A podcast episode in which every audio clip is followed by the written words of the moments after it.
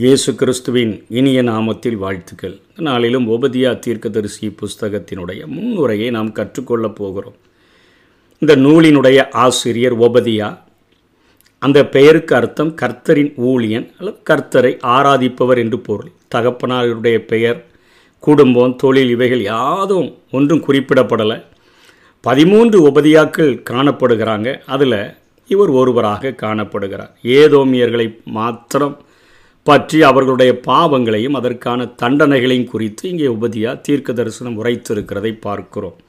ஒரு அண்ணன் தம்பி உறவு என்பது வேதத்தின் அடிப்படையில் எவ்வளவு உண்மை உள்ளதாக இருக்கணும் அவைகள் உண்மையற்றதாக மாறி போயிடுச்சுன்னு சொன்னால் தேவன் அதை பார்த்துட்டு சும்மா இருக்கிறதில்ல அதற்கான தண்டனையை வழங்குகிறார் என்கிற உட்கருத்தை மைய கருத்தை உடையதாக இங்கே உபதியாக இந்த அதிகாரத்தை எழுதி வைத்திருக்கிறதை பார்க்க முடியும்.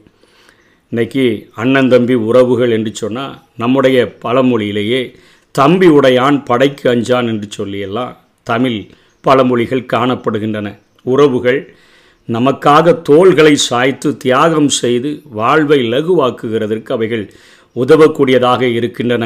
நம்மை அக்கறையுடன் விசாரிக்கிறவர்களாக நமக்காக ஆதங்கப்படக்கூடியவர்களாக நம்முடைய வேதனையில் கண்ணீர் வடிக்கக்கூடியவர்களாக நம்முடைய மகிழ்ச்சியில் சந்தோஷம் அடையக்கூடியவர்களாக நம்முடைய கூட பிறந்த சகோதரர்கள் இருப்பார்கள். நம்முடைய வாழ்க்கையில் எதிர்ப்புகள் வரும்பொழுது கேடகத்தை பிடித்து வேலிகளாக நம்முடைய வாழ்க்கையில் அவர்கள் நிற்பார்கள். யாராவது நம்மளை மிரட்டினா கூட விரட்டி ஆறுதல் செய்கிற அளவிற்கு அத்தகையான உண்மையான உறவுக்கு ஆற்றல் உண்டு என்பதை நம்முடைய வாழ்நாட்களில் நம்ம அநேகரிடத்தில் நாம் கற்றுக்கொள்ள முடியும். என்னுடைய சின்ன வயசில் கூட நான் ஃபஸ்ட்டு ஸ்டாண்டர்டு கூட வராமல் இருக்கிற அந்த நாட்களில் என்னுடைய அண்ணன் மூன்றாம் கிளாஸ் இப்படிலாம் படிக்கும்போது அப்பா அம்மா டீச்சராக இருந்ததுனால அங்கே படிக்கிற ஸ்கூலில் அந்த கடல் பகுதியில் இருக்கக்கூடிய ஒரு கிராமத்தில் நாங்கள் இருந்தபொழுது அங்கே இந்த கடல் குச்சின்னு சொல்லிலாம் சின்ன வயசில் கொண்டு வருகிற அந்த குச்சிகளை அங்கே மீன் பிடிக்கிறவர்களுடைய பிள்ளைகள் கொண்டு வருவார்கள். அதை அழிப்பதற்கென்று ஒரு ஒயிட் கலரில் ஒரு ஸ்பாஞ்சு போல் கிடைக்கிற காரியமும் அந்த கடல்லேருந்து அவர்கள் எடுத்துகிட்டு வருவாங்க. கேட்டால் தரமாட்டாங்க.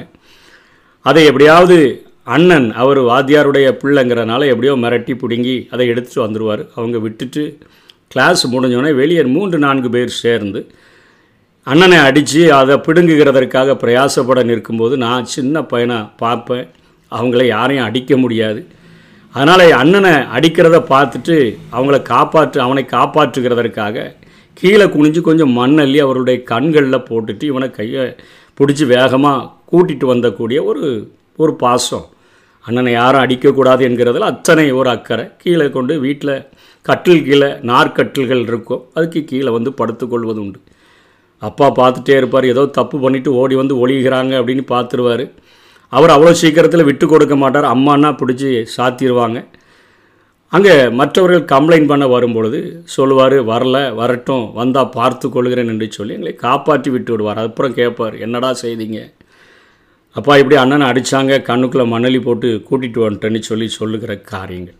அதாவது பலனே இல்லாட்டா கூட சில குழந்தைகளை பார்ப்போம். அண்ணனை அடிக்கிறது போல் நம்ம பாசாங்கு செய்யும்போது கையை பிடிச்சி கடித்து வச்சு விடக்கூடிய காரியத்தெல்லாம் நம்ம பார்க்குறோம். உண்மையான பாசம். ஆனால் இங்கே இந்த ஏதோம் என்று சொல்லக்கூடியவர் ஏசாவை குறிக்கக்கூடியதாக இருக்குது. ஏதோம் என்று சொன்னால் சிவப்பு அப்படிங்கிற ஒரு அர்த்தமுடையது. அவருடைய சரீரம் அத்தனை சிவப்பானது. சிவப்பான பயிற்றங்கூழுக்காக அடிமைப்பட்டு தன்னுடைய சிரேஷ்ட புத்திர பாகத்தையே அசட்டை பண்ணினவர். செங்குத்தான சிவப்பான அந்த பாறை என்று சொல்லக்கூடிய பெட்ரோ அப்படின்னு அழைக்கக்கூடிய கண்மலை. உயரமான அது ஒரு பட்டணம். அது கிட்டத்தட்ட ரெண்டாயிரம் அடி உயரம் அந்த தரையிலிருந்து அது இருக்கக்கூடிய செங்குத்தான பாறை சிவப்பான பாறை. ஆகவே ஏதம் என்கிற பெயரானது. ஏசாவிற்கு கொடுக்கப்பட்டது சிவப்பு. சிவப்பு பயிற்றங்கூழ் அல்லது சிவப்பான செங்குத்தான பாறை என்பதை குறிக்கும் வண்ணமாக ஏசாவினுடைய வம்சத்தாருக்கு ஏசா அதை ஏதோம் என்று சொல்லி அழைக்கக்கூடிய ஒரு பெயரை அவர் பெறுகிறார். யாக்கோபே ஆண்டவர் இஸ்ரவேலாக ஆசீர்வதித்தார் என்று நமக்கு நன்றாக தெரியும். இவர்களுடைய பிரச்சனை என்னென்னா நம்முடைய பழமொழியில் தொட்டில் பழக்கம் சுடுகாடு மட்டும் அப்படின்னு சொல்கிறோமே அதே போல தான் அண்ணன் தம்பி போராட்டம் தாயின் வயிற்றுக்குள்ளேயே இவர்களுடைய வாழ்க்கையில் தொடங்கிவிட்டது. ஆதியாகமும் இருபத்தி அஞ்சில் பத்தொம்போதுலேருந்து இருபத்தி ஆறு வரையிலும் பார்க்குறோம். அண்ணன் பிறக்க போகும்போது தம்பி குதுகால பிடிச்சி இழுக்கிற ஒரு காரியமானது நடக்குது.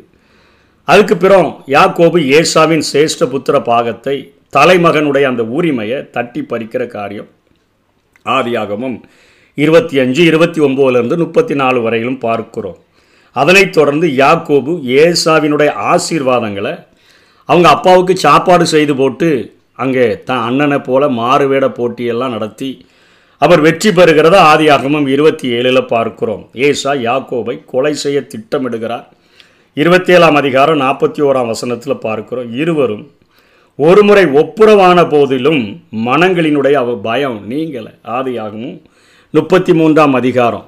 இது எதுவரையிலும் தொடர்ந்து வருகிறது என்று சொன்னால் இங்கே யூதாவினுடைய சிறையிருப்பு நடக்கும் பொழுது யோதோமியர்கள் அத்தனையாக அங்கே இஸ்ரவேல் வம்சத்துக்கு எதிராக நிற்கிறதை பார்க்கிறோம். இஸ்ரவேலர் எகிப்திலிருந்து வந்தபோது ஏதோ மொழியாக கடந்து செல்ல அங்கே ஏதோமியர் அனுமதிக்கலை. இஸ்ரவேல் அரசர்கள் பல முறை ஏதோமியருடன் போர் புரிய வேண்டியதெல்லாம் நடந்தது. ஏன்னா சபுளின் நாட்களில் ஒன்று சாமியில் பதினாலு நாற்பத்தேழில் சபுல் யுத்தம் பண்ணுகிறார். தாவிது ரெண்டு சாமியில் எட்டு பதிமூன்று பதினாலில் இங்கே ஏதோமியரோடு யுத்தம் பண்ணுகிறார். சாலமோன் ஒன்று ராஜாக்கள் பதினோராம் அதிகாரம் பதினாலிருந்து இருபத்தி ரெண்டு வரையிலும் யோராமினுடைய நாட்களில் ரெண்டு ராஜாக்கள் எட்டு இருபதுலேருந்து இருபத்தி ரெண்டு வரையிலும் ஆகாப் ராஜாவினுடைய நாட்களில் ரெண்டு நாளாகவும் இருபத்தெட்டு பதினாறு. இந்த நாட்களிலெல்லாம் ஏதோமியர்களுக்கும் இஸ்ரவேலருக்கும் இடையே யுத்தம் நடக்கக்கூடியதாக இருக்கிறது. எருசலேமை அழிக்க பிற நாட்டவரை ஏதோமியர் உற்சாகப்படுத்துகிற காரியங்களை எல்லாம் நாம் பார்க்கிறோம். அதனால தான் சங்கீதம் நூற்றி முப்பத்தி ஏழு ஏழில் அங்கே சிறையிருப்புக்கு சென்ற பாபிலோன் ஆறுகள் அருகே உட்கார்ந்து சியோனை நினைத்து அழுதவர்கள் ஏழாம் வசனத்தில் ஒரு வேண்டுதலை ஏறெடுக்கிறார்கள். கர்த்தாவே எருசலேம் நாளிலே ஏதோமின் புத்திரரை நினையும். அவர்களதை இடித்து போடுங்கள் அஸ்திவாரம் மட்டும் இடித்து போடுங்கள் என்று சொன்னார்களே என்று சொல்லுகிற காரியத்தை பார்க்கிறோம். நீ உன் சகோதரனாகிய யாக்கோப்புக்கு செய்த கொடுமை நிமித்தம் வெட்கம் உன்னை மூடும். நீ முற்றிலும் சங்கரிக்கப்பட்டு போவாய் என்று ஒபதியா பத்தாம் வசனத்திலும் நீ எதிர்த்து நின்ற நாளிலும் அந்நியர் அவன் சேனையை சிறைபடித்து போன நாளிலும் மறுதேசத்தார் அவன் வாசல்களுக்குள் பிரவேசித்து எருசலேமின் பேரில் சீட்டு போட்ட காலத்தில் நீயும் அவர்களில் ஒருவனைப் போல இருந்தாய். எதிரி சேனையில் நீ நின்று விட்டாய் என்று சொல்லி இங்கே உபதியா உபதியாவும் இங்கே அங்கலாய்த்து பேசுகிறதை பார்க்கிறோம். நீதிமொழிகள் பதினேழு பதினேழில் பார்க்கிறோம் இடுக்கணில் உதவவே சகோதரன் பிறந்திருக்கிறான் என்று பார்க்கிறோம். ஆனால் இங்கே இருக்கக்கூடிய அண்ணன் தம்பி உறவு அத்தனை தொட்டில் பழக்கத்திலிருந்து சுடுகாடு மட்டும் அப்படிப்பட்ட ஒரு கேடான நிலைமையில் இருக்கிறதை ஆண்டவர் பார்க்கிறதை பார்க்கிறோம். இது எதுவரையிலும் தொடங்குது. இயேசு கிறிஸ்து யூத வம்சத்தில் பிறந்திருக்கும் பொழுது ஒரு இஸ்ரவேலராக அவர் இருக்கும் பொழுது அங்கே ஏரோது ராஜா அவன் ஏதோமியனாகிய ஏரோது அவனுடைய அப்பா ஏதோமியன் அவனுடைய தாய் யூத ஸ்திரீ அந்த ஏரோது தன்னுடைய சிங்காசனத்துக்கு போட்டியாக இயேசு கிறிஸ்து என்று ஒருவர் பிறந்திருக்கிறார் என்று சொன்ன மாத்திரத்தில் இரண்டு வயதுக்குட்பட்ட அத்தனை குழந்தைகளையும் எருசலேமில் உள்ள குழந்தைகளை படுகொலை செய்ததை நாம் பார்க்கிறோம். அத்தகையாக இந்த சுடுகாட்டு மட்டும் என்று சொல்லுகிறோமே அதுவரையிலும் அந்த பகைகள் தொடர்ந்து வந்து கொண்டே இருக்கிறதை இங்கே நம்ம பார்க்கிறோம். இருவரும் உதவி செய்கிறவர்களாக வாழ்ந்திருக்க வேண்டும். உபாகமும் இருபத்தி மூணு ஏழினுடைய முன்பகுதியில் ஏதோமேயனை அருவருக்காயாக அவன் உன் சகோதரன் தேவனின் கட்டளை அப்படிப்பட்ட கட்டளையை அவர்கள் பெற்றபடினால ஆனால் யூ இஸ்ரவேலர்கள் கொஞ்சம் பிரச்சனை பண்ணாமல் ஒதுங்கி போனாலும் ஏதோமில் நற்குணம் இல்லாமல் கடின இருதயம் கொண்டவர்களாக அவர்கள் எல்லா நிலைகளிலும் அங்கே இசுரவேலர்களை வெறுக்கிறவர்களாக காணப்பட்டதை பார்க்கிறோம். அதனால தான் மத்தே மல்கியாவில் ஒன்றாம் அதிகாரம் ரெண்டாம் வசனம் மூணாம் வசனத்தில் நான் யாக்கோபை சிநேகித்து ஏசாவை வெறுத்தேன் என்று சொல்லுகிறார்.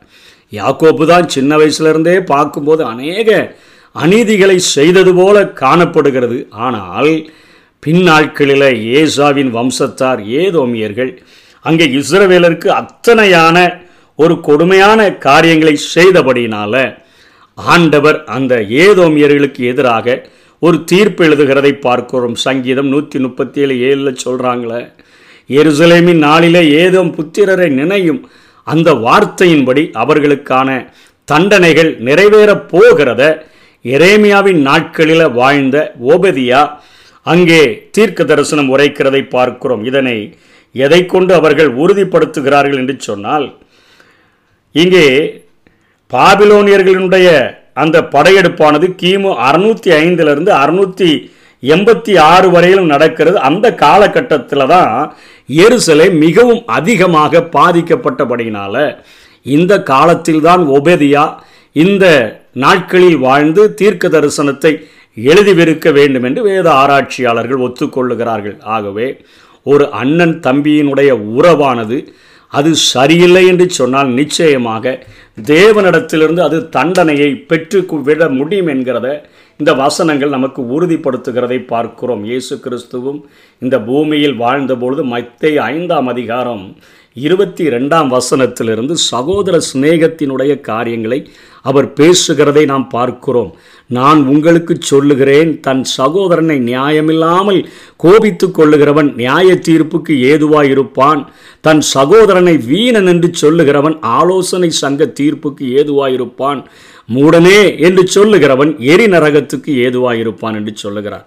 ஒரு சகோதரனை பார்த்து முட்டாள்னு சொல்லிட்டாலே அவனை எரி நகரத்துகளை போட்டுருவேன்னு சொல்கிறாரு வீணன் வீணன் என்று சொல்லுகிறவன் ஆலோசனை சங்க தீர்ப்புக்கு ஏதுவாயிருப்பான்.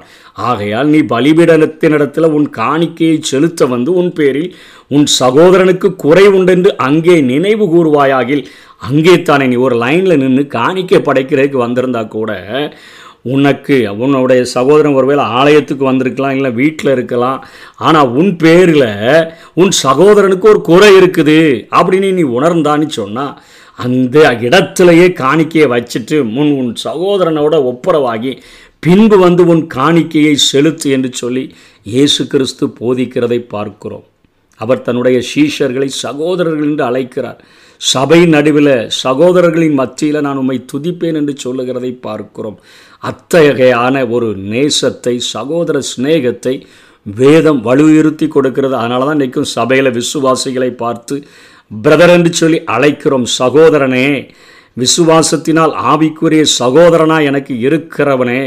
இடுக்கணில் உதவவே சகோதரன் பிறந்திருக்கிறான். கஷ்டப்படுகிற நேரத்தில் நம்மோடு கூட கஷ்டப்படவும் சந்தோஷமாக இருக்கிற நேரத்தில் நம்மோடு கூட சங்கீதம் பாட பாடுவதற்கும் தான் இப்படிப்பட்ட உறவை ஆண்டவர் ஏற்படுத்தி வைத்திருக்கிறார். இதில் விரிசல்கள் விழும்பொழுது நம்ம ஏனோதானோன்னு எடுத்துக்கொள்ளக்கூடாது. இதற்காக கொடுக்கப்படுகிற தண்டனையைத்தான் இங்கே உபதியாக பேசுகிறார். இதை நாளைய தினத்தில் கற்றுக்கொள்வோம். கர்த்தர் தாமே நம்மை ஆசீர்வதிப்பாராக. ஆமே அன்பே